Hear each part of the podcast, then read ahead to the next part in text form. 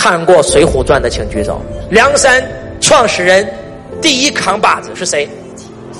王伦怎么死的？林冲杀的。林冲只是个棋子而已。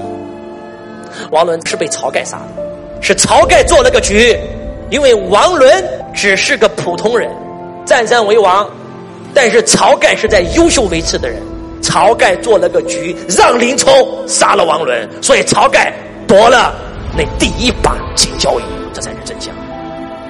晁盖是怎么死的？啊？晁盖是怎么死的？晁盖是死在宋江的局下。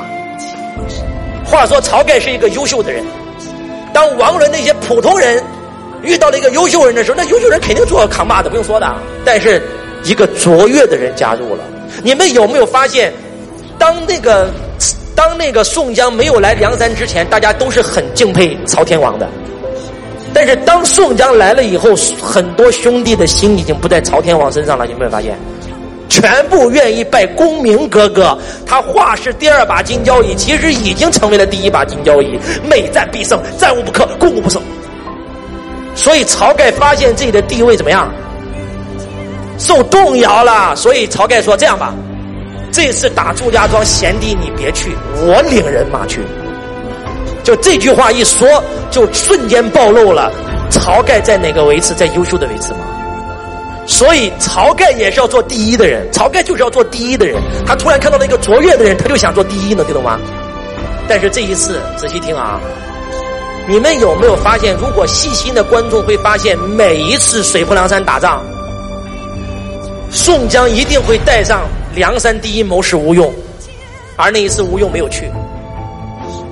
宋江没有去，让他镇守山寨，我不意外。打仗军师没有去，你见过吗？吴用没有去，吴用没有去，吴用如果去了，安营扎寨，大帅一定是躲在后面运筹帷幄，决胜千里的。因为吴用没有去，所以没有人给他排兵布阵，所以这哥们也愣了。他他妈优秀的人嘛，一马当先，吹到最前面，杀呀，兄弟们，杀！一箭正中喉心，咔！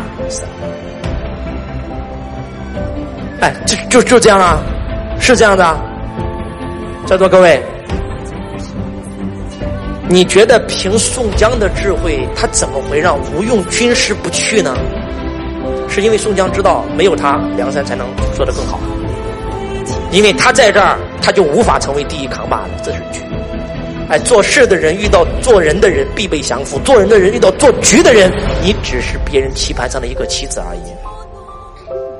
我今天再给你讲个秘密：大宋的皇帝刚刚继位。睡不着觉啊，内忧外患，外患，经国、辽国屡犯我边疆，朕派四十万大军亲征，无数次都无功而返。内患，四大贼首举义旗，说要清君侧，占山为王，替天行道。宋江、方腊、王庆、田虎。朕派四十万大军征四大贼首，无数次无功而返。就在这个时候，朕的江山那是摇摇欲坠呀！做了个局，四大贼首属水泊梁山的兵力最强，招安他。你以为那个宋江能够去到京城见到名妓李师师？李师师跟皇帝有染，皇帝真的吃饱了没事干去逛妓院啊？全是局，你们有没有发现一个非常奇怪的现象？宋江掌舵梁山一百零八条好汉以后，梁山从来没有打过一次败仗，伐辽胜，伐金胜，伐田虎，伐王庆全胜。但是为什么就在最后征方腊的时候，一百零八个兄弟几乎全部死绝？为什么？这又是一个局。之所以梁山兄弟这一次伐方腊死伤惨重这么严重，是因为梁山一百零八条好汉里面有一个神医叫安道全，这一次安道全没去呀。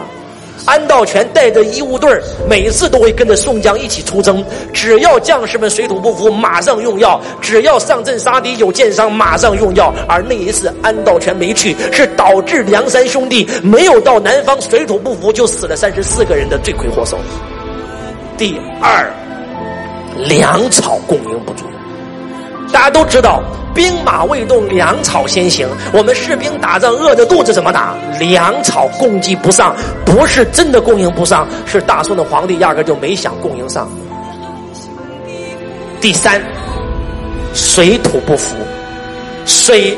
我们水泊梁山的兄弟是北方人，到了南方不不习水战，又加上水土不服，又没有安道全，粮草又不够，到最后一百零八个兄弟活着的只有三十八个，活着回来的只有三十八个。我想告诉你们，就算这一百零八个兄弟打了方腊，一个没死，后队变前队也会死在回来的路上。换句话讲，大宋皇帝从一开始用宋江就没打算让他活着回来。为什么没打算让他活着回来？站在你们的视角，你觉得哇，这个皇帝太坏了，怎么可以这样？但是站在皇帝的视角，朕为拯救天下人，杀了一个人，保住了列祖列宗的天下太平，这是一个皇帝必须做的事情。站在皇帝的视角，这样做是对的。今天你宋江能够揭竿而起造反，谁能担保你今天归顺我了，明天不会造反？今天你不愿意造反，你的一百零八个兄弟谁能担保他们的来日不会造反？只有一个方法，能够让天下百姓能够免受战乱之苦，那就是全杀完。这是我看到的《水浒传》。我们再来回忆一下，《水浒传》刚开篇，大宋天子刚刚继位，国家内忧外患，战乱四起。我们再来看看《水浒传》结束以后。